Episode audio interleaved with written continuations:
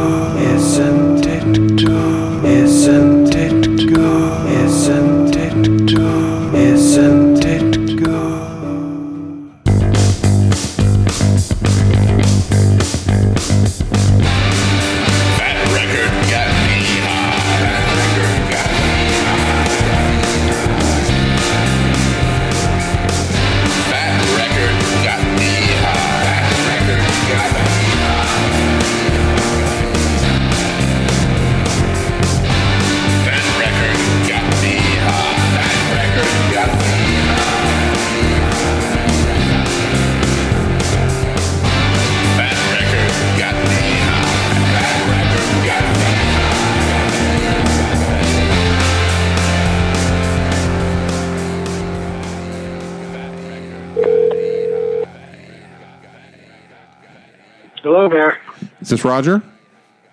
Yeah, it is.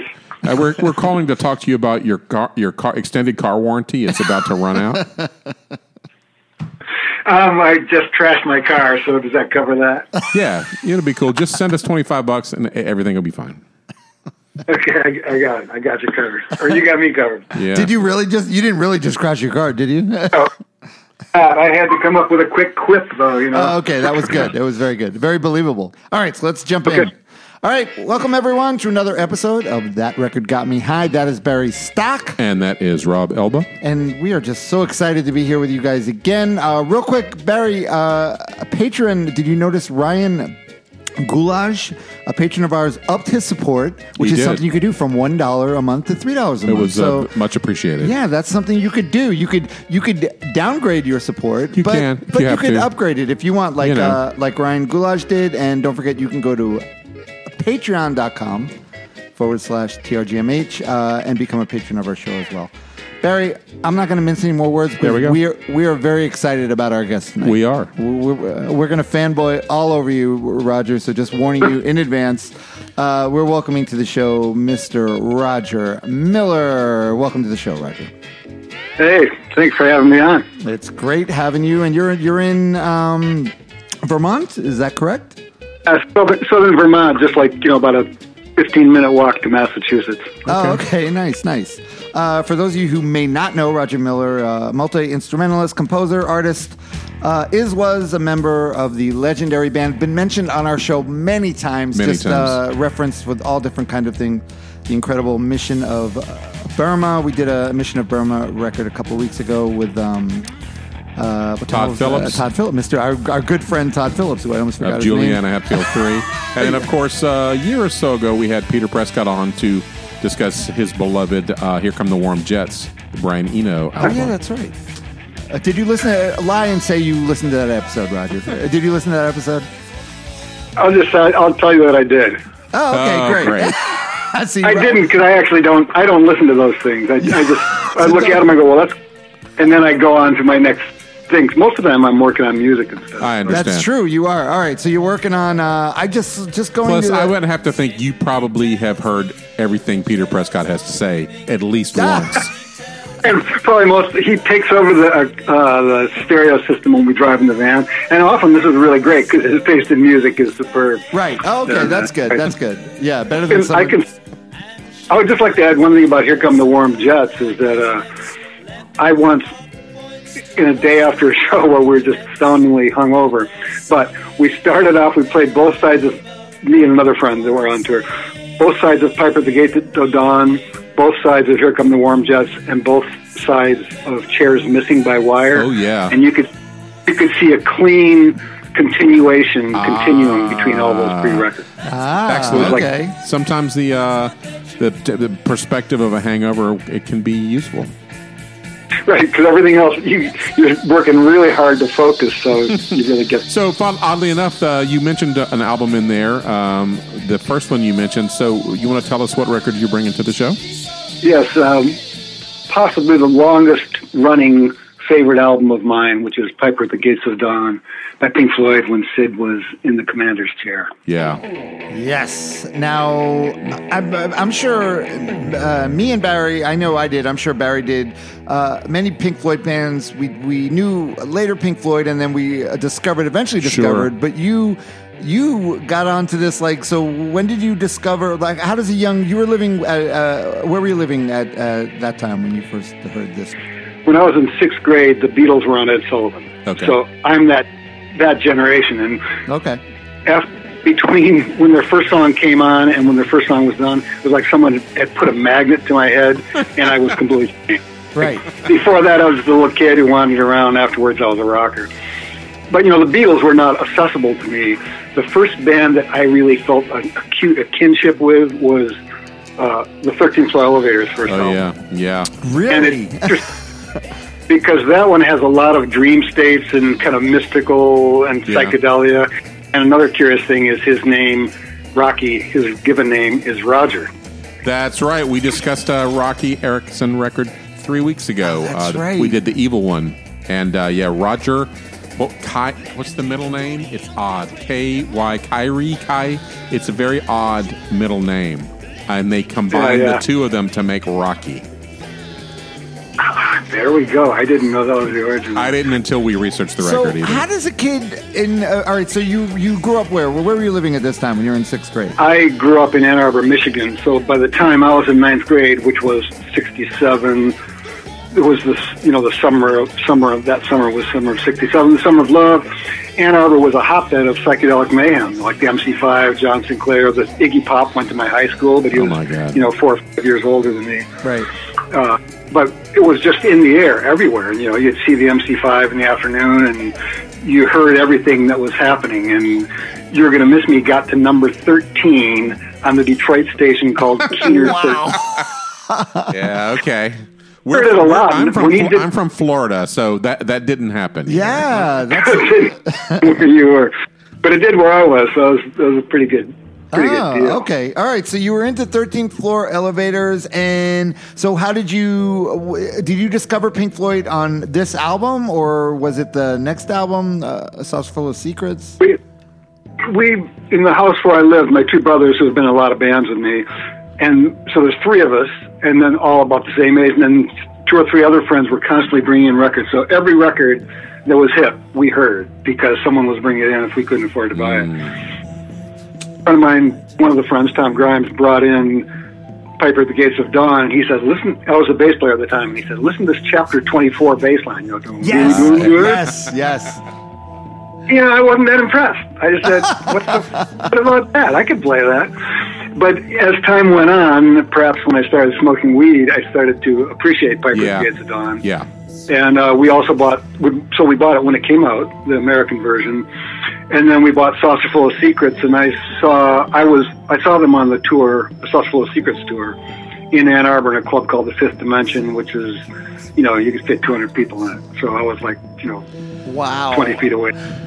And, uh, And at was what Syd was age were Syd, you- had- yeah, was Syd, still, in touring with them, or, or had he uh, he? No, he was not. But no, they hadn't talked about that, and so I. It wasn't quite what I was expecting. I was expecting more of a Piper at the Gates of Dawn. Maybe Saucerful of Secrets hadn't come out yet, Right. was, was just out. And I was expecting more like these really high energy, kind of crazed, and it was the more vacuous kind of thing of Saucerful of Secrets, which I also really, really liked. Yeah. Uh, so I was kind of. I went there with my brother Ben. I was kind of disappointed, but they played a song I'd never heard before, which the, the next day I was going into town uh, and went by the record store. So, you know, I went to the record stores almost every day. And that same song they were playing, and it was Astronomy Domine. Mm, yeah. They were playing it on the English version of the album, Oh, right. Yeah, And I that's had- not on the U.S. version, right? on the U.S. one. So I'd never heard of it. And I said, that was my favorite song. I, you know, flipped out my doll, and that's when the, the English version came into our house. You know, the UK version of Piper at the Gates of Dawn. Miraculously, there was also Flaming and Bike on it. right. you know, it was, it was it was just like a dream come true. Like you just suddenly dig somewhere and you find gold. Right, right. wow, look at you buying imports already, like in uh, in high school. As I Right, that must have been quite a uh, uh, quite a record store if they were having imports of Pink Floyd records. and they were in playing '67 and yeah, playing them. Yeah, uh, Yeah, uh, um, astronomy But then it was- '68. But yeah, I mean, you know, you know, the MC5 would come to the same stores, and you know, SRC, you know, the Rationals and all that. It was a, it was a pretty good scene. I- Right. yeah, I would say that's an understatement. Yeah, if you're talking about yeah. Um, Yeah, so that so uh, obviously, like I said, I discovered uh, you know late. I had already known Pink Floyd, and and one thing that that struck me when I first heard um, uh, you know this record and the Syd Barrett stuff was how it, it was so much more. I don't know, like- Playful. It, playful. Whimsical, and they became much more dour and much more Yeah, serious. yeah. Obviously, uh, Much more. later Yeah. on once he left the band. Yeah. Yeah, there's a lot of heaviness, you know, like this is profound. You know? Right, I mean, by the time they Dark Side of the Moon, I go, oh, you got to be kidding me. Yeah. You know, I, I saw everything they did from Sauce Full Secrets through Dark Side of the Moon in Ann Arbor. Like every year I saw them. Oh wow! Um, and Dark Side of the Moon, I was there with my girlfriend. We were smoking pot. It was it's excellent makeout music. if you have, it's nice and slow and heard it- creamy, and you You heard your it own here, face. folks. Roger Miller says Dark Side of the Moon is excellent makeout Makeout music. music. yeah, I am. My introduction to early Pink Floyd was uh, in Orlando. I was probably in ninth grade, and they played um, uh, the Pink Floyd at Pompeii movie at the you know the underground cinema in Orlando. We got really stoned and went, and I must say that was I, I hate to use the word mind blowing, but it was genuinely terrifying to see that film at age 14 and just be stoned and sitting there and completely immobilized. Uh, it seemed so alien and so bizarre and so different from the Pink Floyd that I was, you know, you hear on the radio, and I'm sure the wall. I see, I see, right. Yeah. So that was quite a bit after like Dark Side of the Moon and stuff. Oh yeah, no, I'm I'm I graduated I mean, you're- high school you're in '82, so yeah, it was it was it was probably 1980 when I when I when I saw that. I see, right. Context. Exactly. Yeah, that would. I mean, that- when it came out, I didn't even want to watch it because I just seen the band play that show. in Toledo, in Ohio. Why would I want to watch It's a movie? pretty freaky. I the setting and uh, especially at the time, I'm sure now if I saw it, I would find part portions of it extremely dated. But uh, to a 14 year old mind, it was uh, impressive. Oh. and then Totally. you know, and I was familiar with Piper. Um, probably listened to that record more than a lot of most other Pink Floyd records. And of course, and uh, mainly I would get stuck on uh, um, Lucifer Sam because it's got that incredible guitar riff. And so, Yeah, that that riff.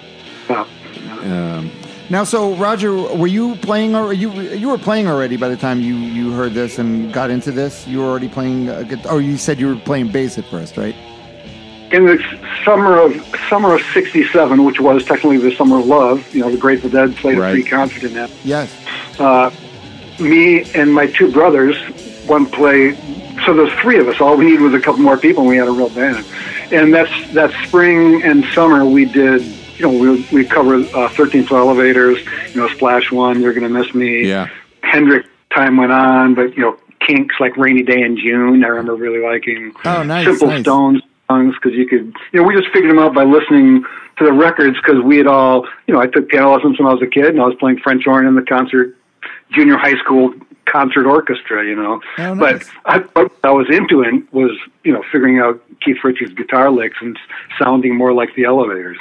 So that was the that was the s- condition I was in when my friend played me Piper at the Gates of Dawn, which was like, oh, this is, you know, it took me a little bit to get it, and it became, it just became part of the things, the whole scene. Like I really loved uh, After Bathing at Baxter's was probably my favorite record Ah, Yeah. we we've done We've- that we've one too. that we've one. done that on the show, and that Yeah. was a re- revelation to me because I was not familiar with that Right, record that at was, uh, all. and uh, yeah, Richard, Oh yeah, if you just know if you just know the more slick airplane stuff, or even the more straight up.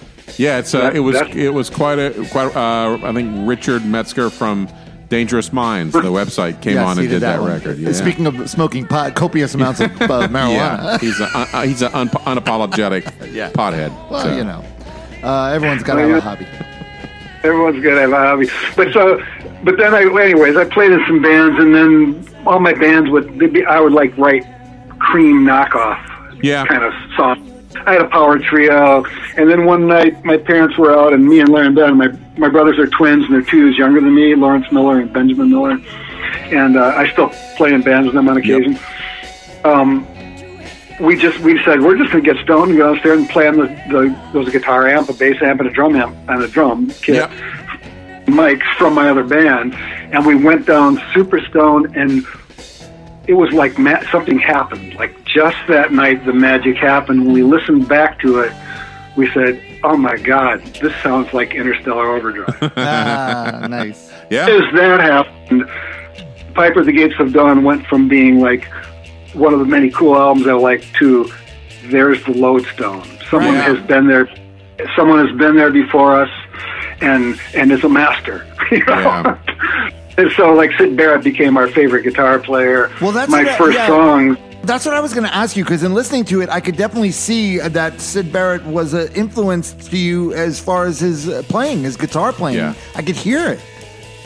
Yeah, I mean, he he makes sounds like in the Stockhausen kind of sense. He's more interested on occasion Yeah. in making sounds out of the guitar than you know playing a blues lick. Right. Right. And that part definitely I've carried through, you know, even in Burma, which is, you know, pretty punked out and aggressive. But it's still, you can, if you think about it, there is a continuation there of that kind of thinking. Yeah. And uh, listening to this carefully over the course of uh, uh, the week that I had to listen to it, um, I in headphones, I was surprised at how aggressive Syd's guitar playing is. I'd never really noticed. There's some really um, hitting the shit out of it. Um, Yeah, particularly like in Power, Power Toke. I think it's in that. And a friend of mine who I played music with later, she said, that's the ugliest guitar playing I've ever heard in my life. I don't, I'm going, well, that's interesting because I love it. Yeah. Right, right. Well, and but the but the other secret sauce that I hear, Richard um, uh, Roger, is that um, no matter how uh, crazy or psychedelic or noisy it gets, the melodies are still there. There's Yeah. still these melodies, and that was uh, Burma. That's what I loved about Burma too, is that you also, at the end of the day, you still had these great melodies that were in there, buried. Sometimes they'd be buried in there, but they'd Yeah. be there, and that's what Right, makes right. the If- if difference. Far enough, something in there to listen to. Yeah, Yeah. yeah, yeah. we learned Astronomy Domine, like Mission Burma did. We played it at a few shows. And then when Syd died, which was about a year later, Yeah. we pulled it out again and we played it somewhere in Brooklyn. And we played it really, really well. Like I, hmm. I channeled, because he had just died, you know, I ah, channeled Oh, wow. could do and on the in my singing like even trying to make my voice sound like his and uh you know i know the song pretty well so on the guitar i was doing both organ parts and guitar parts hmm. you know rick rick, Rick right, Wright. Wright's yeah his parts too like as much as whichever one i thought was the coolest one for me to be playing at that moment Right, right. we played it well and afterwards a reviewer reviewed the show and said when we played that song he cried Oh, Oh, nice. nice. Syd had Yeah. just died, and I go, we must have played it well. You know, here's to you, Syd. You know, Yeah. Right. Yeah, right. I, I mean, I, I, I don't, I don't think we need to go into depth with the Syd Barrett story. I think anyone listening No. to this would probably know the story, but that he did, you know, he had uh, mental illness, and he did, he was um, basically after this record, uh, did not function super well for the rest of his life, and I guess lived with his mom. Is that correct? that's my understanding. yeah, yeah. And uh, yeah, it really is kind of a tragic uh, story in rock and roll for sure. Yeah, it's a tragic story. What's interesting here too, like like Roky Erickson and the Thirteenth Floor Elevators, is also a tragic story. Syd's name, his first name, also is Roger. Oh wow! Now, now his, his real name was Roger Syd Barrett. He chose to use his middle name. Now, both those Rogers were my two idols. First, Roky Erickson, and Syd, both of them went off the deep end because of psychedelics. Now, my fucking name is Roger Miller. If there was any person whose name Roger, we should have changed it because of the country. yeah, yeah. So much today, but it meant a lot then. It was, you know, my mom even apologized for naming me that. Like, Well, you, you, you But- could, uh, but you, you're Roger C. Miller, right? Like if someone, if you want to find you on uh, Bandcamp, it's Roger C. Miller Music at uh, Miller on Bandcamp. And I use even Clark Miller, Roger Clark Miller, when I do my Okay. Right. classical music. Yeah, Yes. Well, so But- I, I lucked out because my middle name is Roger, and no one ever needs to Oh, know really, that. Barry? I didn't know that. That's my Look at father's that. name, yeah. Oh, nice. All right. But Um, it's it's some that my two idols changed their name from Roger and kind of went over the deep end, and I kept my name, and I've done my share of psychedelics.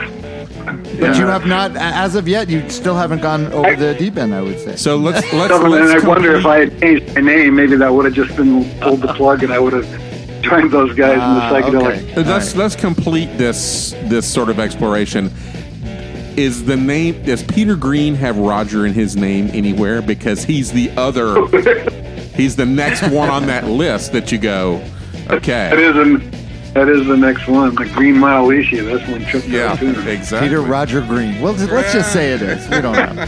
All right, so let's get in this record. Uh, this is the uh, the first one you got. The one that originally got you high did was the U.S. version, and they took the single, their second single, uh, um, and they added it to the U.S. version as as they would do when they'd release a Yeah, band's it's, it's record in totally the US. re- it's pretty uh, radically re uh, uh, resequenced from the British Resequenced, version. but it, but it makes sense as an opening track because it's a really great song. It is. so let's listen to Yeah. a little bit of Totally. "See Emily Play."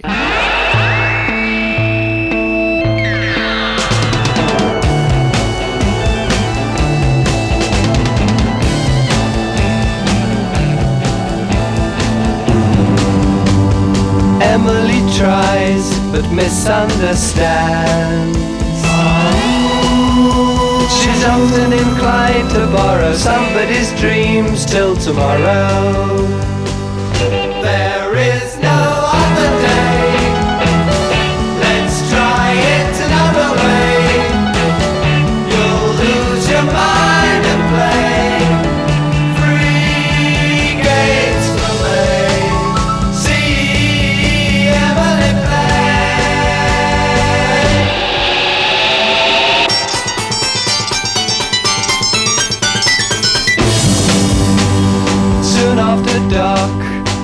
Emily cries. Gazing through trees in sorrow, hardly a sound till tomorrow.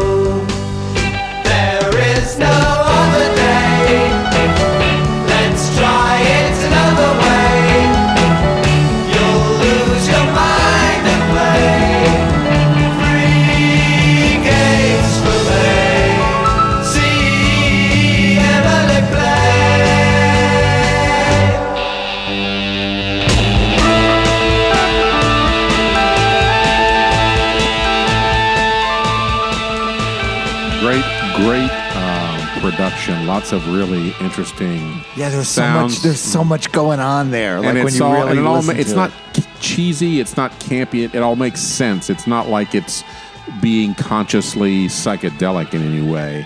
Um, it's very much just works. But that is, you know, that's Norman Smith who who worked on Sergeant Pepper's, I Yes, believe. you So he was was experienced with this kind of kind of thing, without a doubt. Yeah. Um, but it doesn't radiate any kind. My my wife, I was playing this um, over this over the sound system uh, yesterday, and she said, "Oh, this is um, this is Pink Floyd." I thought this. I've, I always thought this was the Zombies. So she. Oh right, right. That's um, funny. And this one must have been. I think this one got played on FM rock radio at least a little bit because uh, it, it it does it does have that familiarity with uh, where you go, oh, I I know that song. I don't remember hearing it on the radio so much as playing it all the time in the house. Yeah, right. sure. Um, yeah, but it's it, it's funny now when you listen to it. Even though you're right, it, it doesn't sound cheesy, but it definitely sounds like '60s.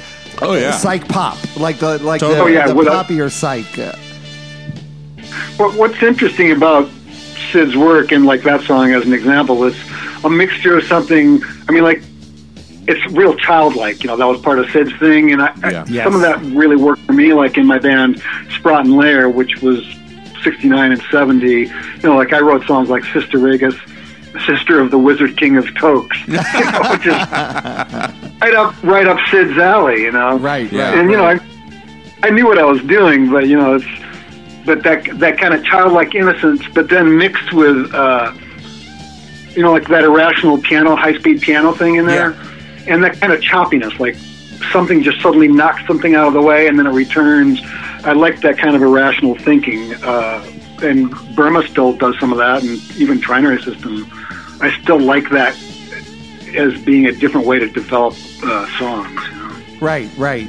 Um, yeah, it, it's funny. Do you think maybe it comes from like you you love that and you do it, but you're more conscious of it? Uh, some of the stuff I feel like someone like Syd is not so conscious of it. He's just doing it because that's what he that's what he uh, believes and that's what he feels, and he just did it.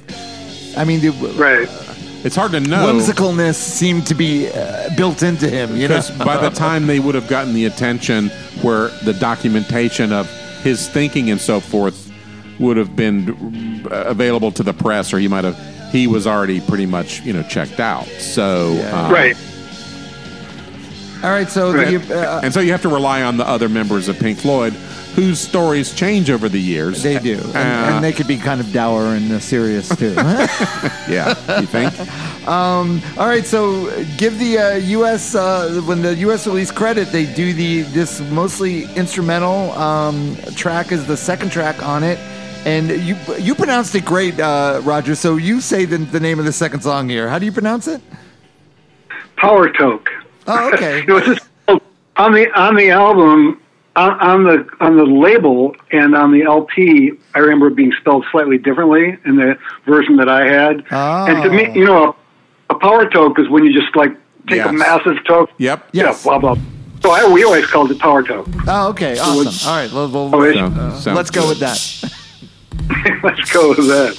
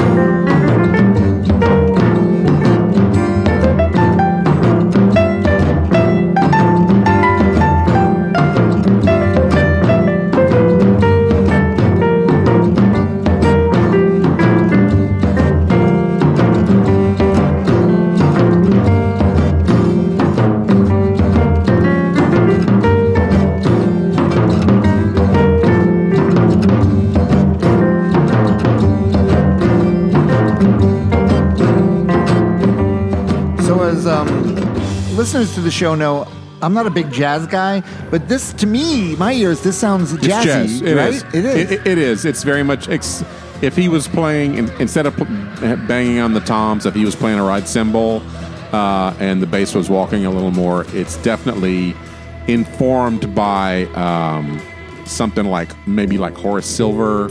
Uh, with uh, you know the way the piano's being played, uh, yeah, it's very jazzy and very brave. Whoever sequenced the U.S. release, right? uh, you would think that they would front load it with anything that was song like. Yeah. And instead of taking the second track and be like, yeah, let's put that long, uh, sort of jazzy instrumental second. Yeah. I mean, the thing is, I, I, I didn't know that much about jazz then. I didn't really get into jazz till like like early '70s. But to me, that piano solo is like someone just ambling down a British road. Yeah. Sounds- Sure. You can just see that. I, you know, I don't want to put hobbits in it and stuff, but I can see. I'm sure Syd People just wanted to put hobbits in it too. Yeah. yeah. and this, the the thing that that Barrett again would do, it was like kind of childlike, so you could have that kind of vibe. But then those chords, which you didn't get to hear, they just descend by half steps. They just go da da da da, Yeah. and that basically destroys harmony. It, it, all the all traditional harmony that the Stones would use in every single song they've ever written Yeah. was immediately so so it was a kind of a mixture of this avant-garde experimentalism, you know, whether he was conscious of it. I think he was. I think he was in fact conscious of it. He was looking to expand things, Right. but mixed with a you know childlike innocence, perhaps. Great. I see. I see what you're saying. It is good you're playing these for me because it does. I take like little notes and I go right, and then I think about the song in depth. That's Yeah. why we do it. Yeah, we realized Brad, when that. yeah, at first when we first started doing the show, we didn't. We would just talk about it, and then we realized now Yeah, we, we yeah, got to play gotta little play bits just to re, uh, refresh our memory. yeah, yeah. yeah, yeah, yeah. Uh, no matter how many times you listen to it, which how many how many times would you say, Roger? uh, Just a estimate you listen you've listened to this record in your lifetime. I, I can't. I don't have any idea really, but you know, hundreds, if not a thousand. Right, I mean, right. point it. It was no longer the most important album in my life. And that was probably when Burma took on. Yeah, yeah, right. Ah, okay. Then it was always my the lodestone. I could never. I could never get close enough, and that's all I could hope to do.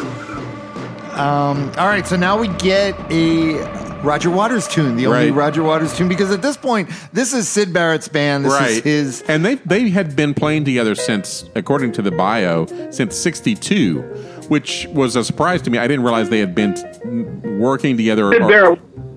Syd Barrett was not in the band at that point. Okay, so he, He was joined- later. Okay, I, they had kind of a. I, I think they're called the Screaming Abdabs. I'm really I'm going back in all the books I've read about or about Syd Barrett's band, um, and they were they were kind of mundane according to this person's thing until Syd joined, and then he just brought in his songs and psychedelia hit, and he led them to this dimension. You know? yeah, Right, right. I guess another guitarist too, and he for he said, "I'm not going to play with this guy. He doesn't want to do feedback. He doesn't want to do any of this experimental shit." And so that guy left, is my understanding. Also, Syd Barrett did see, a, you know, the group AMM. It's, uh, No, doesn't ring a bell. super experimental improv band from in London. Uh, guitar player. God, I can't remember. Can't remember his name now. I really apologize, everybody. That's okay. Uh, he's, he's like Fred Frith, but he's more Keith Rowe. There we go. Okay, Like Fred. Nice more job, out. Roger. You came up with it. pulled it. it out of his hat. Yeah. I keep talking. His middle name is probably Roger. Right. Keith Keith Rowe and uh, and Keith Rowe did a lot of experimental ways of playing the guitar. So you can see that with Syd, like using the slide and just trying. He wanted to make new sounds out of the guitar. I don't think he was thinking, "I want to be like Stockhausen" or "I want to be this or that." It was just like, "What a blast! Let's do this." this Right, interesting. right. Yeah, yeah. Why not? Because you can. Why not? Right. yeah. All right, so let's listen to the uh, Rogers tune here. This is Rockingness, probably one of the uh, Rockingness Yeah, sure. one on the record. Uh, take up thy stethoscope and walk.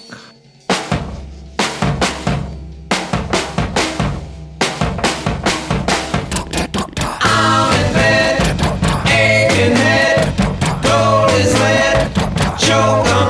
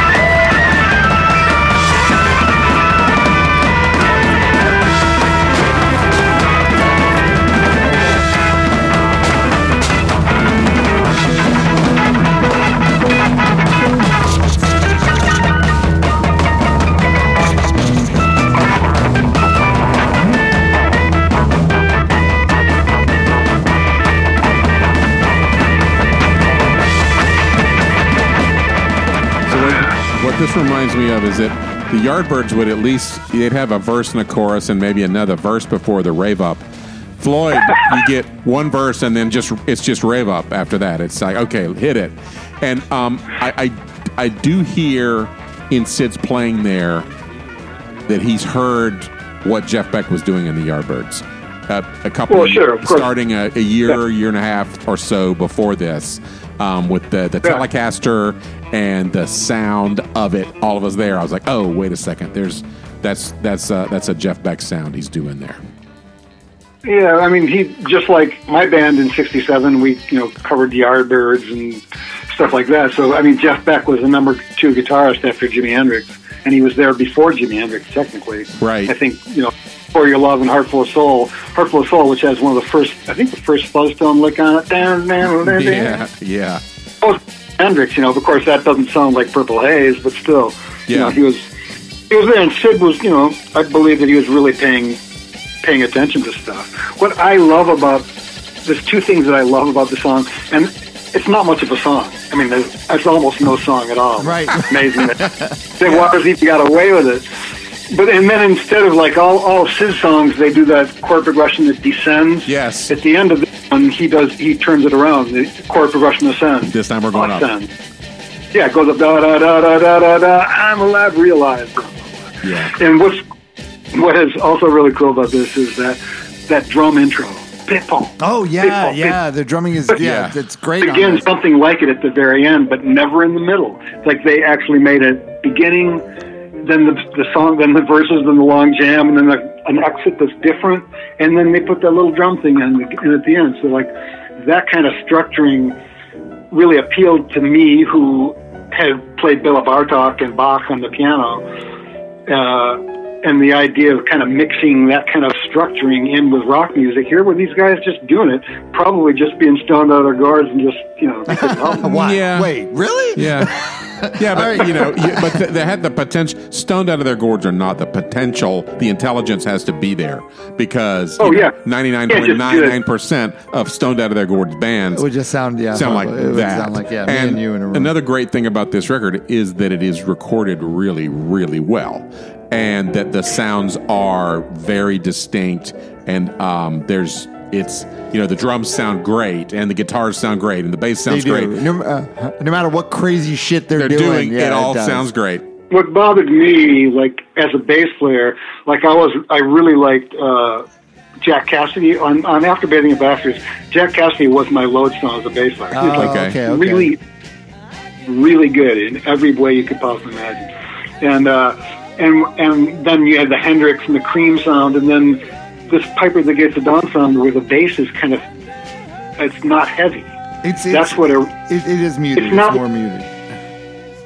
and that's that's what I, that's why it took me a little bit to get into it because I was into the new sound of you know Are You Experienced and Fresh Cream and Right, right. and was but then once I realized what was going on with this, you know, I was able to get out of my 15 year old mind and into my 16. It just bl- it just blows my mind to hear Roger say as a bass player, like referring to himself as a bass player. Right. Um, one th- one thing I wanted to ask both you guys uh, that just jumped out at me this that frantic sounding guitar reminded me of Lou Reed's guitar in European Son. Yeah, that and then too, I'm, yeah. But Yeah, I'm but looking. there's no way. But it was recorded the same year. Yeah, right. Exactly. So Yeah. isn't that crazy? Yeah. But it really does remind me of that. I, I don't know. Lou, I, I think, they, Lou was they just both have on like. his own. I think they both just have maybe uh, like-minded. I'm not saying they hurt each other or anything. Oh, yeah, I'm just no. saying just two maniacs playing guitar. Well, I think Lou just wanted to. Uh, um, the, and Mikhail had brought had been in a, in a um, with La Monte Young and like these drone on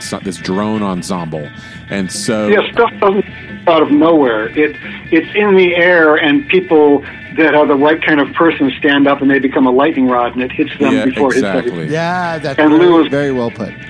That, and uh, Jimmy was like that, you know. Right, yeah. And Okay. yeah, and some would argue argue you were like that too, Roger. Roger, so I'm gonna definitely. bu- blow a little smoke up your ass. Um, I did get a couple times by the lightning. What what I what really I love about the song there, besides the drum intro, is uh, and I like all the lyrics. You know, Waters did fine for his his first song, but it's the the instrumental break. You know, the bass and the drums are just keeping the groove going, but it's the synergy between Wright and Barrett. Like they trade off back and forth, and then Yeah. they do it together, and then and then you know they bring it down again, and they build it back, and it's it's like really incredibly musical. You know, I say that from someone who's studied music composition at you know universities. Right, right. Yeah, well, one thing I did uh, stand out to me was Richard Wright, just is playing all over this really thing good. is playing the fuck out, He of this whole record. yeah. Yeah, yeah. Uh, yeah, it's just And that that- really jumped out at me. What is like they injected him with quaaludes or something. Yeah. Like, Does he play fast? It's all these real slow, you know, and that's cool. But Yeah, yeah. I love his crazy shit. When, Right. I mean, he was probably trying to keep up with Barrett, though. Is my impression. Right, and you know it's a Really like good when, job. when the leader of the band changes, um, things change. Just like it's hard to hard to imagine what um, this Syd band, if he'd have managed to kept it together a little longer, what this band might Right. have done. Um, right. it would be totally different. 'cause It would be Floyd, different. Oh, this yeah, is, for sure. This is basically you can't if you, you can play this for people and they would deny that it was Pink Floyd. Um, we had a discussion last week about so- uh, dad, somebody's dad band that he that he knew, and he said, Oh, "Oh." said they're, they're doing Pink Floyd, uh, yeah, stuff that. and he uh, asked him, covers. "Oh, you do anything off Piper?" And the guy just looked at him like, like, are you crazy? "Yeah, "Of course not. of course not. You know where we're playing."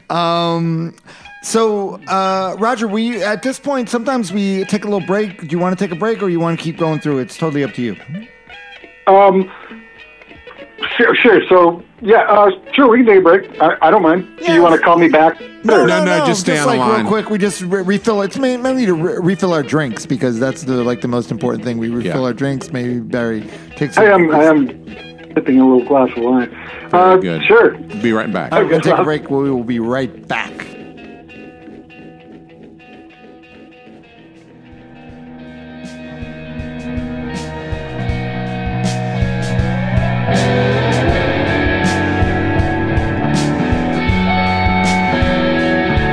Is This Tomorrow at isthistomorrow.com is a comic produced by Woody Compton and Kelly Shane. Woody and Kelly met while serving long prison sentences in Sri Lanka after being convicted of selling fake toilet paper to the Sri Lankan military. As cellmates, they discovered that they shared a unique, dark vision of the world, incorporating elements of conspiracy, UFO sightings, bad movies, and all sort of other now widely recognized as hipster baloney.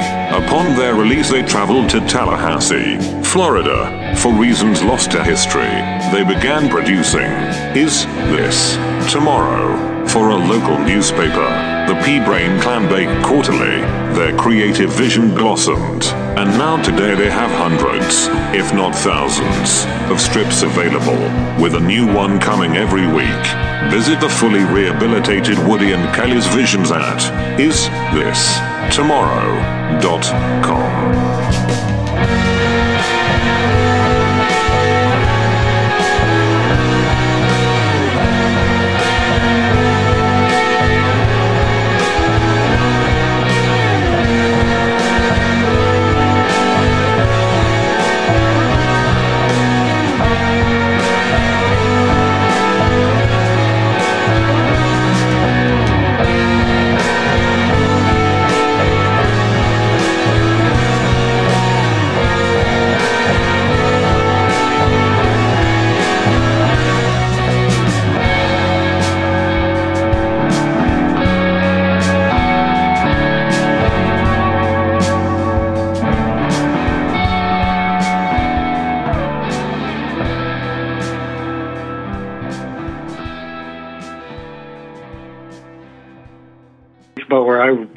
Yeah. about. It is, yeah. is, I was yeah. I was telling Roger that's usually how it works A out. lot of my 15 year old choices were much, th- not all terrible, but there were some definitely some ah, I- embarrassing. you probably listened to Nugent when you were 15, right? Ted Nugent? yeah, the Nuge. I saw the Nuge. The last, the, my last interest in Ted Nugent was when I saw him on the Double Live Gonzo tour at this giant stadium, and I was like, "This is incredibly fucking boring." and Aerosmith were after him, and they were terrible. They were drunk and awful. Oh yeah, that was when they were at their their peak uh, drug use. Oh, terrible. terrible. Yeah, I think I saw them at that Oh, yeah. time too. I still don't. I mean, neither one of those will never do a Barry, Ted Nugent. Barry hates Aerosmith so I, I much. do. Yeah. I, have a, I can tell you my my- my Ted Nugent story is I used to do psychedelic lettering for a for a club in Ann Arbor called the Fifth Dimension. Yep. Could get in for free by if I did the paintings on the painting the two Friday and Saturday night things for the marquee, like in a little window. and so I saw the Amboy Dukes on their, you know, their first tour. Yep. Oh wow. They're, uh, and you know, "Baby Please Don't Go" was their big hit. right. and you know, I was again, I was pretty young. I was maybe in tenth grade by now, and uh, and Ted put his, you know, we didn't know he was an asshole then. He put his, he put his, you know, Sunbird or whatever that Gibson up Yeah. top of his, his stack of Fender amps, and he started bowing down to it, and I was like, God, that's so fucking cool because I didn't know this shit yet. Ah, And then Yeah. little fuse, and then they went through the song in the exact same place. He knelt down and bowed before it and prayed to it. And I go, I get it. It's just a facade. Yeah, Yeah, it's just yeah, part of yeah. this. Yeah, it's just a thing they Uh, do. you know, because I'm a, I thought this is like I'm seeing the truth, you know, but it's just a, it's just a, it's a show. You know? Yeah, well, you know, Real. uh, uh, the MC5, they had their stage moves too. They had their, you know, the thing where the both the guitar players are kneeling down and then they start their Yeah, yeah. soloing and they start leaning back. And so, you know, everybody had their, and at the time, you know, it, there wasn't necessarily a, a stigma associated with having a stage show. Uh, I think punk, Right. maybe punk rock sort of put, or maybe even prog, where that stuff, you know, people stopped moving around. They just stood there and played. Uh, um, the uh, uh, the stage show lost its uh, luster. I have to say, you give me the first opportunity I've had in the show in the three years we've been doing the show to put some play some Bela Bartok in the bed of the of the uh, episode. So that's uh, very very and some Stockhausen. That's Oh, I- uh, welcome. I thought he was going to say Nugent to, to play some. Ted Now we're gonna play. Nugent. No, not playing any fucking Ted Nugent. I No. wasn't worried about that one. Yeah. All right, let's yeah, do Miller this. comes on, Nugent comes on. I know, right? All right, let's do this. We are back. This is That Record Got Me High. We are talking to Mr. Roger Miller about a band that uh, legitimately got him high as a teenager. The Piper at the Gates of Dawn. We're up to song number four. Let's listen to an ode, I guess, an ode to Syd Barrett's uh, Siamese Cat. cat. Yep. Lucifer Sam.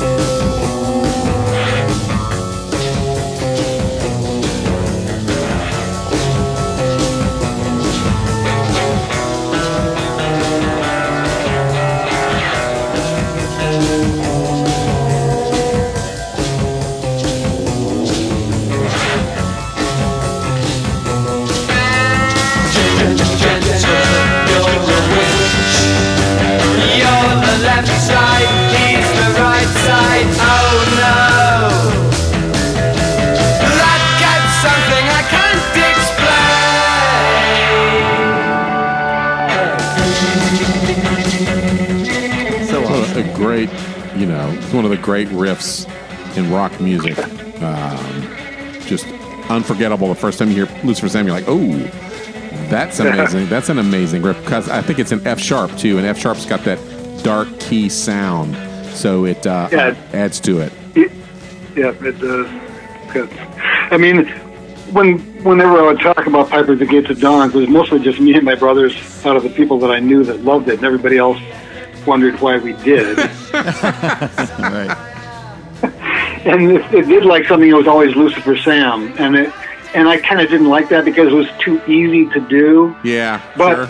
now that I look back over time, I did it in my band in 1972. Tr- Trinary System learned it, and we did it for a while. Oh, nice. Uh, well, it, it's because really it's- catchy. It's, It's weirdly catchy. catchy. Yeah. Yeah, and you know the riff. I mean, from a musical point of view, the main theme, and then it's it's kind of a blues progression. Goes like one four one, and but when he goes to the four, it doesn't. It's not the same riff exactly. Right. It's- He it's- changes up. He adds. The, he adds the major. He adds the little uh, uh, uh, uh, um, the major third in there, which gives it a sweetness. He doesn't just Yeah, repeat the riff in B. He he uh, uh, uh, uh, adds that B, that E flat in there, which makes it oh, all of a sudden it's got this little sweet note in there. Changes up the feel Yeah. of it. Yeah, so that's what that's the kind of thing. I mean, as much as I like Barrett for his you know truly acid inspired stuff, because I liked psychedelics particularly at that time.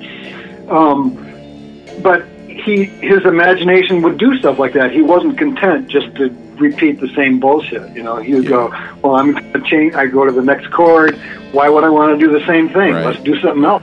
Make it even cooler. And I was I was thinking about this track uh, and that that riff as well, and wondering, you know, it's got a, almost a, a Henry Mancini quality to it. Well, yeah, I was thinking yeah, yeah. uh, Peter Gunnish. It's a little Peter Oh, very, Gunnish. very yeah, much for so. sure. Yeah. Definitely that kind of vibe. Yeah, and uh, Yep. also it should be mentioned Nick Mason's drumming in that is, is like It is swing. fan- He's oh, got this swing in there. It's really good. He's hitting the bass drum in, an, in a weird spot, but it works perfectly for the track. Yeah, yeah. No. Also, just like you were saying about Rick Wright earlier, who was comparatively manic on this record compared to every other record since, Nick Mason also is he's peppy as fuck on this record. yeah, yeah, it's true. And then after that, you know, even when you get to Ummagumma, which I really like, most of the time he's kind of laying back. You Yeah. know, like back, yeah. Everything changed. I mean, everything's you know, it's just a di- it's just a different band afterwards. Roger Waters is your boss, Boss now, right? So it's that's like that's what it changed. is. that oh, and David Gilmour also. So those guys, you know, there's different, just different, and of course you can't. You know, they, they went on to trem- incredible success. Uh, Did they? so yeah, they did. I've never heard of them. Did they make you know, Huh? Yeah, yeah. After uh, I know that you know one of the saddest things I ever uh, read was something about Syd. So they they asked him like he was living with his mom, and they asked his mom, "Does he ever talk about?" Uh, and she said he doesn't like to be brought up. It, it gets him upset. He gets a little upset if he thinks about yeah. the how successful they became. It's it's something you know that he doesn't like to talk about, and it's like, yeah, I don't blame him. Yeah. Uh, it's I mean, I, you can't. I mean, I'm sure he was a, a, a he was. It was like, um, you know, Skip Spence, where the, I'm sure he just wasn't capable of. They, you just couldn't have this person Equipped. He- he wasn't equipped to, for that- to handle for the that. Yeah, pressure, handle it, yeah. and then the drugs just, you know, overwhelmed him, and he, you know, possibly he had a, a, a, a, a um, propensity for schizophrenia anyway, and uh, It's always. I mean, when freak out from acid, it's usually there's already a precedent for the yeah, yeah, Right, right. definitely, yeah. Just thinking about this song, there's two more things I want to say about it. And of all the songs here, you've got this really heavy ripping rock riff and a great verse and chorus. But what the fuck are all those sounds going on? Yeah. Like, Oh, right, right. cloth is ripped in half and someone's like shaking like some little Tinkerbells right in your ears. Yeah. You know, it's just such a peculiar audio set that he is he is orchestrating after he's got the rock song then there's this other electronic track Right, Yes. right. Well, it's yeah. It's like how could we either how, how could we just uh, either how could we uh, make it fucked up different or how could I just express what I want to express because who knows what he really Yeah. was seeing and Yeah. wanted to hear and uh, you have to imagine he got out of it what he wanted this is what he wanted to hear and he wanted to be on there. Certainly hope so. but you al- also those sounds are very like lsd like sounds like Yeah. your brain Well, yeah, Sure. you know it's funny in the when- things frustrated so so he was kind of creating his e- experience like he would make that sound and go god that's tickling the inside of my head so i'm going to keep using that one you know Right, Yeah. right, right. All right, so this is something he liked to do. He, he liked, uh, this is, uh, I guess it's based on a story from the book called A Cautionary Tales for Children by Hilaire uh, Belloc. Um, and this was the story Matilda, who told lies and was burned to death. Cool. Which sounds like All a really right. Good cool job. kid story. Uh, this is Matilda Mother.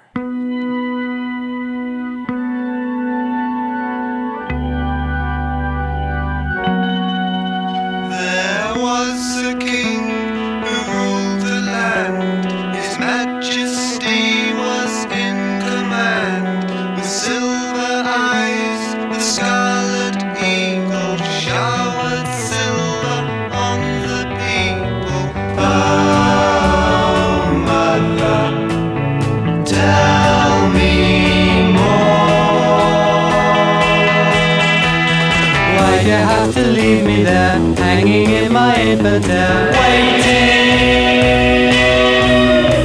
You only have to read the lines of scribbly black and everything shines.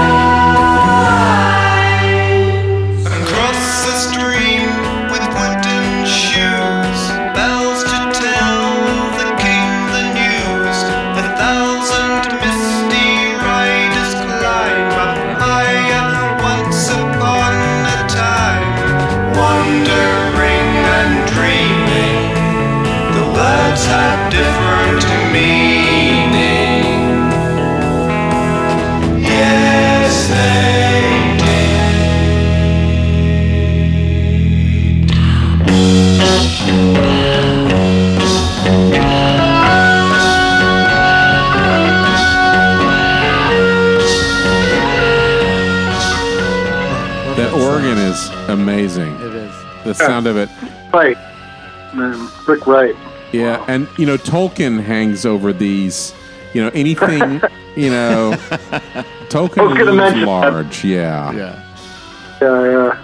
And and. I see what you were saying about um, Roger Water, the bass playing, because you the bass playing is great on this, but it is very understated, very light touch It's to very, it, it's, which a very is it's a very '60s classic sort of '60s bass Yeah. player, probably you know flat wound strings. But you were and but you were into you know more the the the the, the cream, the heavy, you know the um, lead uh, bass, somebody playing a lead. Yeah, the Roger, Who, like uh, the Who, My Roger Generation. Entwistle, yeah, exactly. that stuff was. And this is not that. this is not that. But it it's works for this. But it, but it it's does still work really for great, this. though. Yeah. is.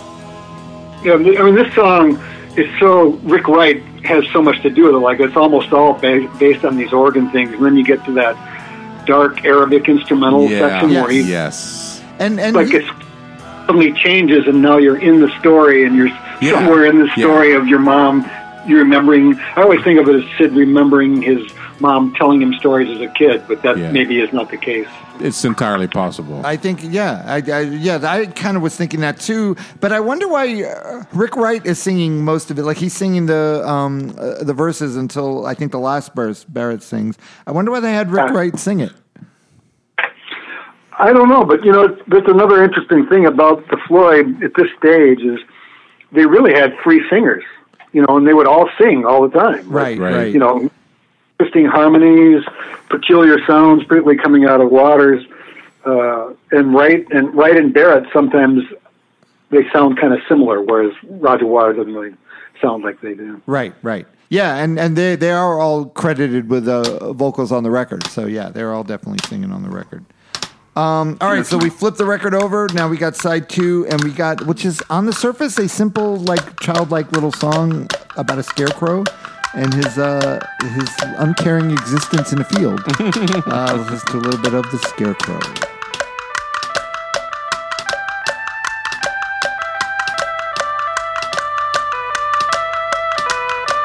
The black and green scarecrow, as everyone knows, stood with a bird on his hat and straw everywhere he didn't care. He stood in a field where barley grows.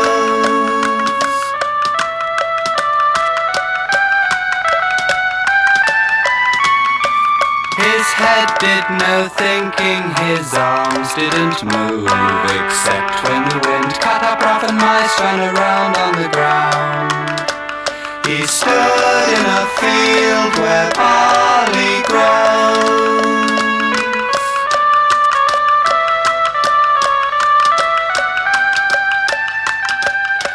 Black and green scarecrow was sadder than me, but now he's resigned to his fate as not unkind, he doesn't mind. He stood in a field where barley grows.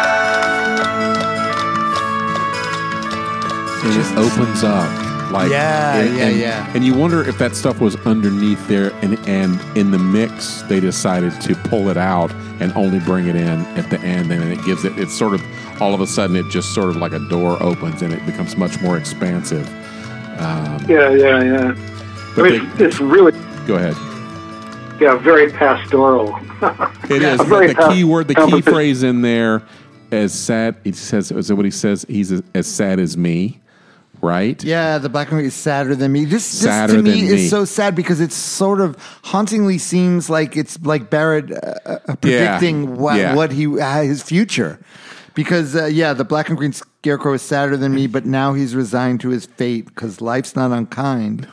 He doesn't mind. Uh, so it's just sort of existing. And I guess he got in his later years, he was uh, gardening. That was his life. He was just into his garden and into gardening. Um, so maybe he kind of became the, uh, The scarecrow. scarecrow. and he did make these little personalities like a lot of people did. I mean, to me, I really liked the Wizard of Oz books when I was a kid. I Yeah. liked kind of fantasy mythology, also like mythologies like Greek mythology. And so yeah, there's this jam session in 1969 where I realized that Piper at the Gates of Dawn was my lodestone. That was the, when me and Larry and Ben formed Sproton Layer. And it was because of weed. So I was, you know, I, I was Yeah. a kid, the whole thing was weed based, and the Right. Wizard King of Toke. Like I, I mean, I knew there was no Wizard King of Tokes, but I was just making all this shit up. Right. And the Wizard Cane is a pipe, and, and one of my songs, one of my songs in '69 that I wrote, well, during uh, homeroom in high school, was called "Thought After Toke," and uh, in that one, the Wizard's cane need no longer be filled, said the Scarecrow. Roger, did you ever think you're like you were like one badass trip away from turning Yeah. into Syd Barrett Yeah. yourself? I was wondering that. And the thing is, I knew I was fucking him, so I wasn't going to turn into that person. Okay, good. I, I made it out alive, and I kept my name. So. right, right. Yeah, that's right. Um, All right, this is the next track. This is oddly enough m- my favorite track Oh, on the record. Yes, I love another jaunty, an, another jaunty little story. bizarre little So, story. uh, let's listen to the gnome.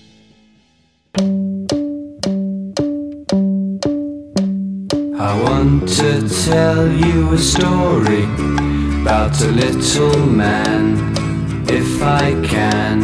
A gnome named Grimble Gromble, and little gnomes stay in their homes, eating, sleeping, drinking their wine.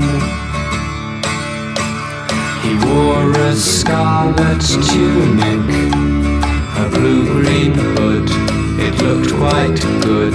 He had a big adventure amidst the grass, fresh air at last. Whining, dining, biding his time. And then one day, hooray, another way for gnomes to say,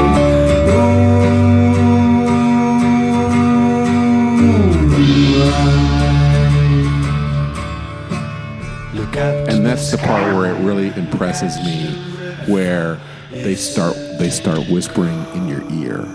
Look at the Yeah, sky. Yeah. look at the it's good and you go okay this is really this it goes from being a jaunty little thing about a gnome to oh he's talking like it just again he just drops you suddenly in deeper into this story than you thought you were going to be because suddenly you're looking yeah. you're standing by a river and you're looking at the sky and looking at the river and he's saying you know he's saying to you oh you're in the gnome's perspective all of a sudden you're the gnome That's a, that's a good uh, literary technique, actually. Uh, I agree. Yeah, I, I love. You know, I, I don't. This song. You know, I used. I, I don't know when this song became the one for me, but I just have every time I listen to this record and I hit I hit the gnome. I think this is just fantastic. And obviously Tolkien again.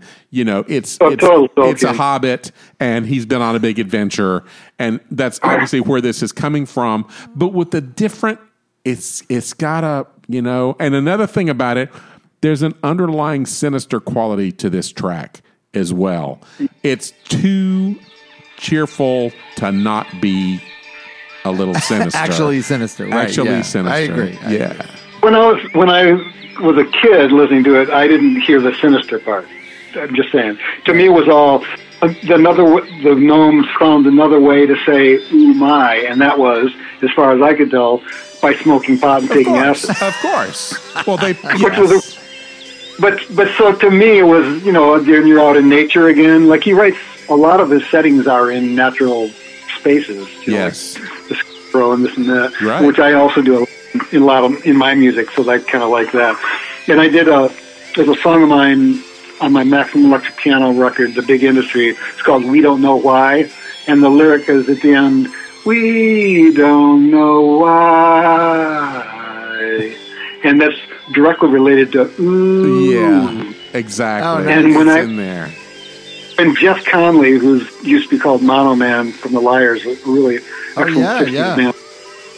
He when he heard that song the first time, we don't know why, which is all on piano with delays. and sounded anything like garage rock. He, as soon as I went, don't know why, he just looked at me and he knew He called exactly you out. He said, "Yeah, I know where that's from."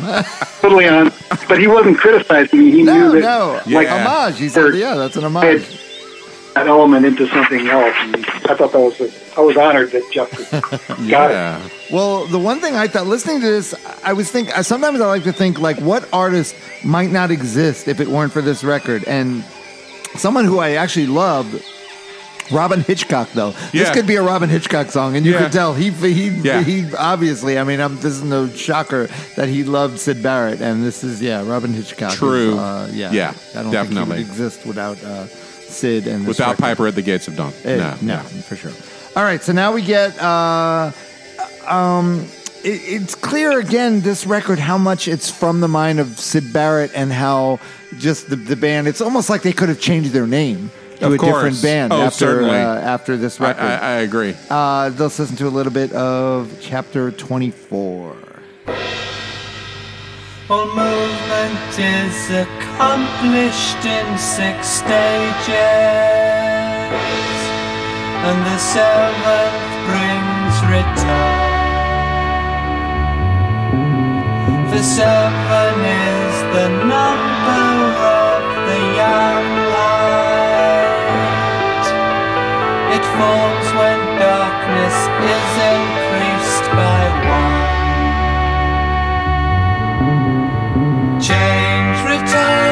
success.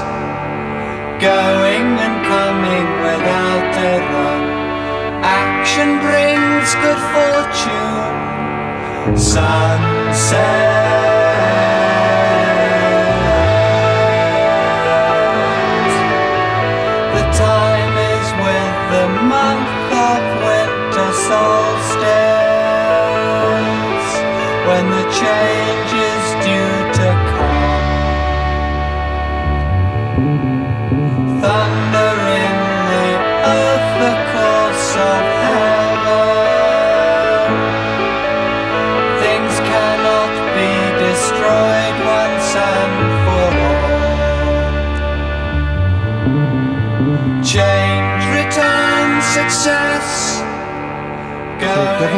Richard and Roger are going to town on this one for sure. Yeah, and I think I like the thing I like about it. The, the clever aspect of this is um, that little bass riff he plays because it's very sunny and, and- and it's, it's a very sunny track.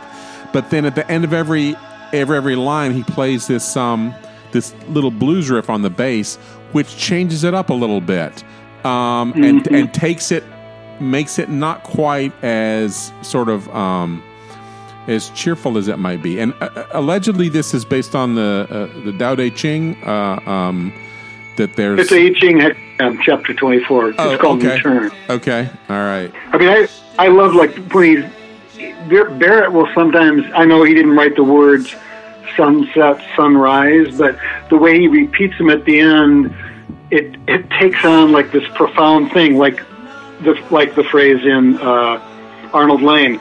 Two to know, you know, he just keeps two to know, two to know, and just kind of builds it into something. It's a simple phrase, Right, or even in there is no other day if, if you if you isolate it and think about it like I did when I was smoking pot and loving Sure.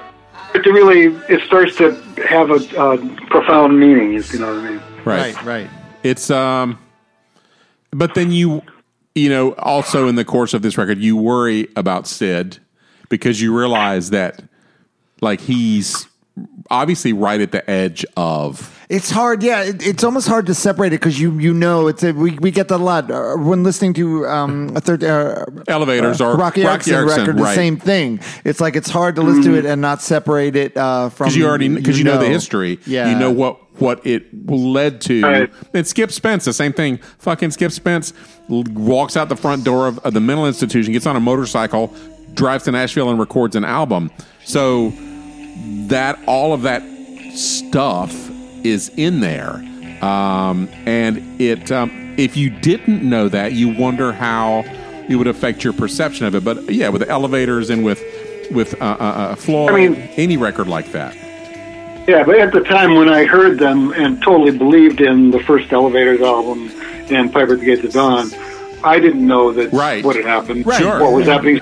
To me, these guys were doing incredible research, and because I was so young and didn't know how, how the world works, they were just going to keep researching more and more Yeah. forever right, and ever. right, right, right. Yeah, can think that kind of shit. right. Which is kind of it's kind of something in- okay. but there's something in you, Roger, also that that this is the music that grabbed you, Yeah, though. You know, sure. there's got to be some. You weren't Yeah, your without a- average, without a you, weren't, you weren't your average teen. Yeah, no, because that elevators, that first elevators, both uh, the first two elevators records, they're very intense records, uh, and Yeah, there's it's- very intentional, fucked up sounds. You know, the the jug where he's actually just going, Oh yeah, right. but he does it Totally throughout amazing. the whole record, and you go.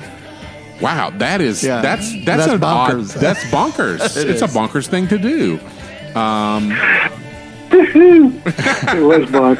All right. So speaking of bonkers, we Now, get- just let me just say one more thing about Yeah, Chapter sure. 24, and that is when I had my band No Man, which was kind of a rock thing, wasn't really, I don't care for it too much, but on the album Whamon Express, there's a song called Oppression, which is, I, it, like, like Chapter 24, it's a I Ching hexagram. and like Syd Oh, Barrett, okay. it's like when the endless abyss lies dead ahead and towering behind is the jagged ledge. You know, like, it's all I Ching uh, imagery. Right, So right, right. Just, I did it entirely because of Chapter 24. All right. Well, nice. That's nice of you to own up to your influence. Yeah, sure. Your It's, influence. everybody's everybody's stuff comes from somewhere. It, It doesn't come from yeah. nowhere. So All right. So now we Oh, get. this is like their jazz uh, odyssey. You Yeah, but remember it's good. Spinal Tap yeah, of the course. Jazz Odyssey? Except this is great. yeah, it is. And yeah, Jazz Odyssey is not. no, But- no, it's not. Uh, all right, so let's just. And also, I read. I don't know. Did, did you know? Uh, did either of you guys know that the main riff uh, supposedly is uh, sort of a riff from? Little Red, Book. Yeah, Little Red Book Love, which I had no idea until I read it. I didn't know that, and then I Oh, listened no. to it, and I said, "Oh yeah, wow, look look at that." The uh, Totally. Burt- yeah, which apparently is a a, Burt, uh, a Bacharach song. Uh, Bacharach song. Yeah, yeah, but Love covered it, and I guess Burt didn't like their version of it. He thought it was bad because Yeah, they well. sort of changed the music. But that's kind of uh, the main riff. But this this goes all over the place. Let's put it this way: Burt didn't send his. He didn't send the royalty checks back. No, no, no, no. Yeah. that first first band I had in '67, we were doing elevators. We did Little Red Book by Love. Really? I, I had a minor second dun dun dun. dun. Like that was one of the beginnings of me realizing, God, that's the kind of interval I like. Nice. Yeah. Was that uh, was that with your brothers? Uh, with you with your brothers? There- Lawrence and Benjamin were in the band. Yeah. Oh, nice. All right, let's listen to a little bit of uh, Interstellar Overdrive.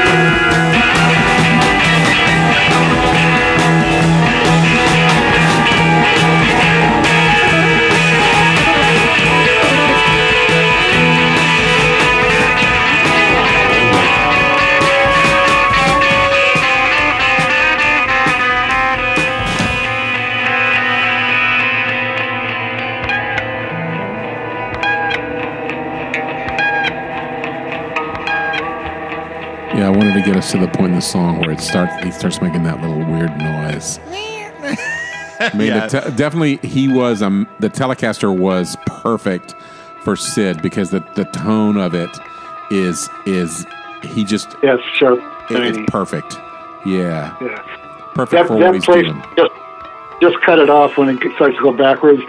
There was a review of this record by John Sinclair, and I think it was the Ann Arbor Sun, but it might have been the Fifth Estate. And he talked about Interstellar Overdrive, and he said there's a point in the middle where the music turns inside out. And I'm Yeah. pretty sure that's what he was referring to there. Yes, that's a great description. sucked into it. another dimension. Everything's backwards and slow motion, you know, like you're in water. Right. Now, uh, when you saw them the first time uh, on the Saucerful of Secrets tour, were they still playing stuff like this? Like, were they still playing this? Yeah, they, they did. I mean, they were doing stuff that later they did on the Ummagumma, pretty much. I mean, they did Interstellar Overdrive. They did Astronomy Domine, which I had not heard Right, right, yet. right. And uh, I, I don't think I don't not sure if of Secrets had come out yet or not, because I don't remember. I'm sure they did set the control for Light of the Sun. I'm You know, sure, that's what yeah. they would have Yeah, uh, or a Saucerful of Secrets proper. But uh, I just remember there was a lot of long stuff, and uh, Rick Wright had to tune Roger Waters' bass because Waters couldn't do it. Really? And I was a bass, I was a bass. I was like, "Fuck you, man! Get a fucking job." well, we won't get into Roger Waters. That's a that's a thorny. no, we won't. subject. I don't think we need to. Yeah, because uh. I could go off. Uh, no, let's not do that. But um, yeah, this is a yeah, this is definitely a. Uh, this song takes you to all different Well, places. this is though. the song uh, uh, when I would play Piper that gets up. Like Susan, my wife, and I would be riding in the car, like a long car drive, and I'd put on Piper, and it would get to um, Interstellar Overdrive, and she'd be like, "This is disturbing. Can you, you know, this this I don't this is I'm not liking this anymore because it does get dark and and it. Did you, know, by any, did you see the movie Doctor Strange? I did Oh, not. I heard they use this in the Yeah. in Doctor Strange, right? Yeah, no, He's, when he's driving in Southern California before he drives off the cliff, he's, they're playing Interstellar Overdrive. Oh, nice. And then when he the cliff and he's in the water and he's obviously damaged, they're using the slowed down backing part with him going. nice. they, they actually use Piper the uh, Interstellar Overdrive, which is I thought was just a brilliant Perfect fucking touch, choice. given that Strange is on the of Secrets album cover. Well, uh, one of our biggest episodes was the Black Album by The Damned, and they have a song "Curtain Call." And I don't know, if you, but "Curtain Call" owes a big debt to this song. Listening to it now, I'm thinking, "Oh shit, yeah, okay, it's those guys." Overdrive. Yeah, yeah, those Yeah. guys. Yeah, the end, the whole ending of "Curtain Call" Yeah. is the uh, Damned were yeah. not super clever about covering up when they were stealing from somebody. Oh yeah, so no, but they, but but also they were very. I mean, uh, they loved yeah, all love this them, shit of though. course. They, they loved oh it. yeah, yeah, yeah. of course. But this record, every mean, time that- I, every time I listen to it, I I hear something new, and the more I realize that it it's one of those odd records that um, is like a placeholder in history. Like, okay, this this it occurred at a certain place in a certain time, and it sort of encapsulated that era Yeah. in a, in a in a way that is perfect and, and, and in a way that it would be difficult to do otherwise. Um, it's like, oh, what was you know what was this 1967 like? Well, listen to this, and you'll get a pretty good idea of what 1967 was like. Uh, yeah.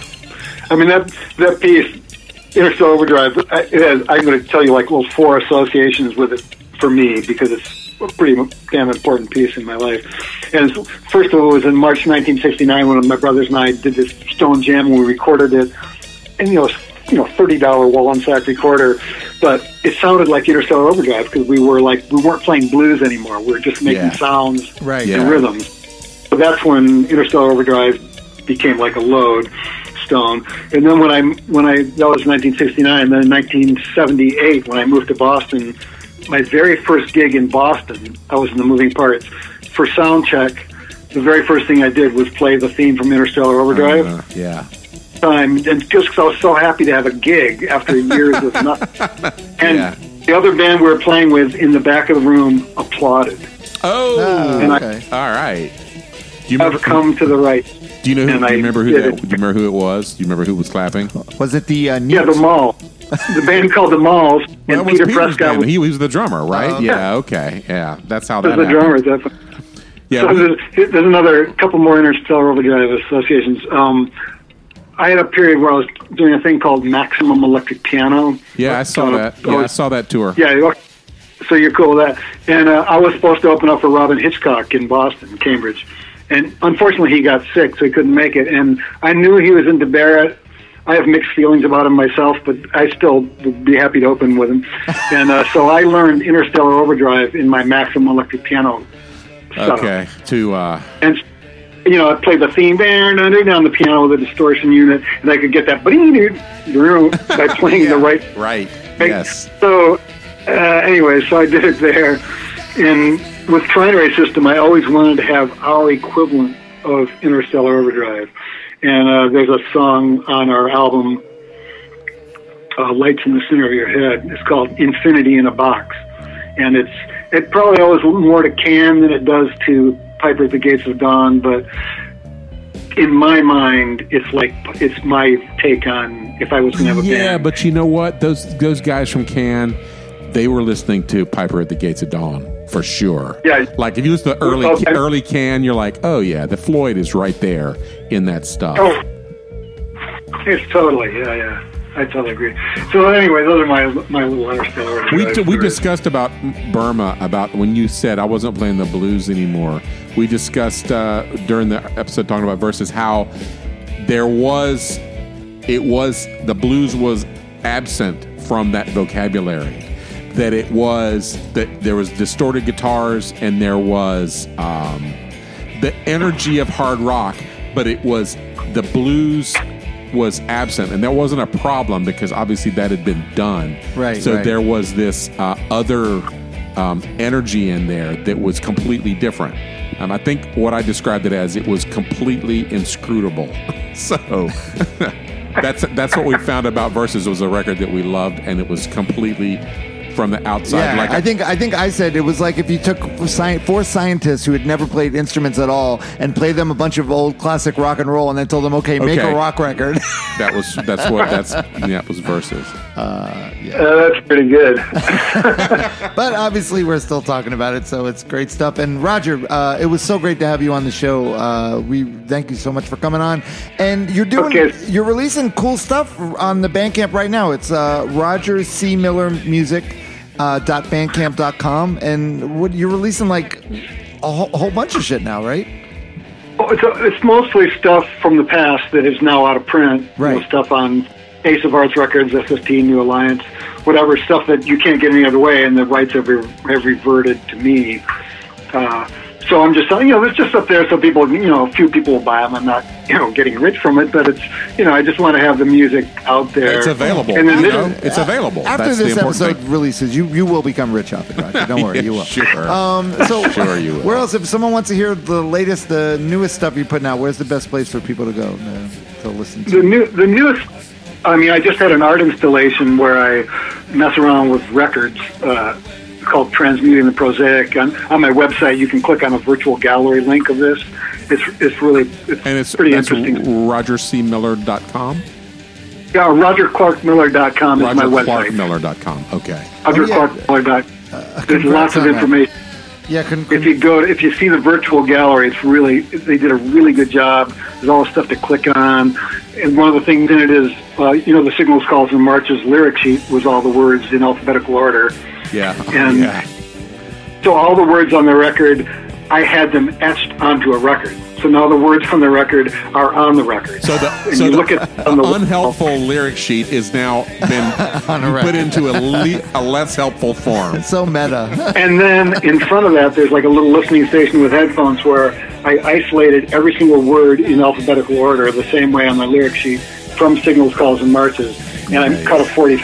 You can listen to that while you're reading the lyric sheet. nice well that's awesome I'm sure you that right now. No, it's got a good beat and you can dance to it. Uh, that's great. Uh, yeah, really. Thanks again. We really appreciate you coming on the show. And yeah, Roger, that was fantastic. Thank you. Next week Right. we have another exciting episode uh, in in March. I don't know. I don't know. This is going to come out in This yeah, one, end let's got, let's just cut to the chase. So this took a while. Oh God, it took. Yeah, we've been trying to get you go on for probably two years, but. Matador in March, Matador Records is releasing a Gang of Four 77 to 81, which is a limited edition box set uh, with Gang of Four's uh, hugely influential early work. And next week we will be talking to we'll be talking entertainment, Gang of Four's debut with Mr. Hugo Burnham, drummer for Gang Well, of tell- Four.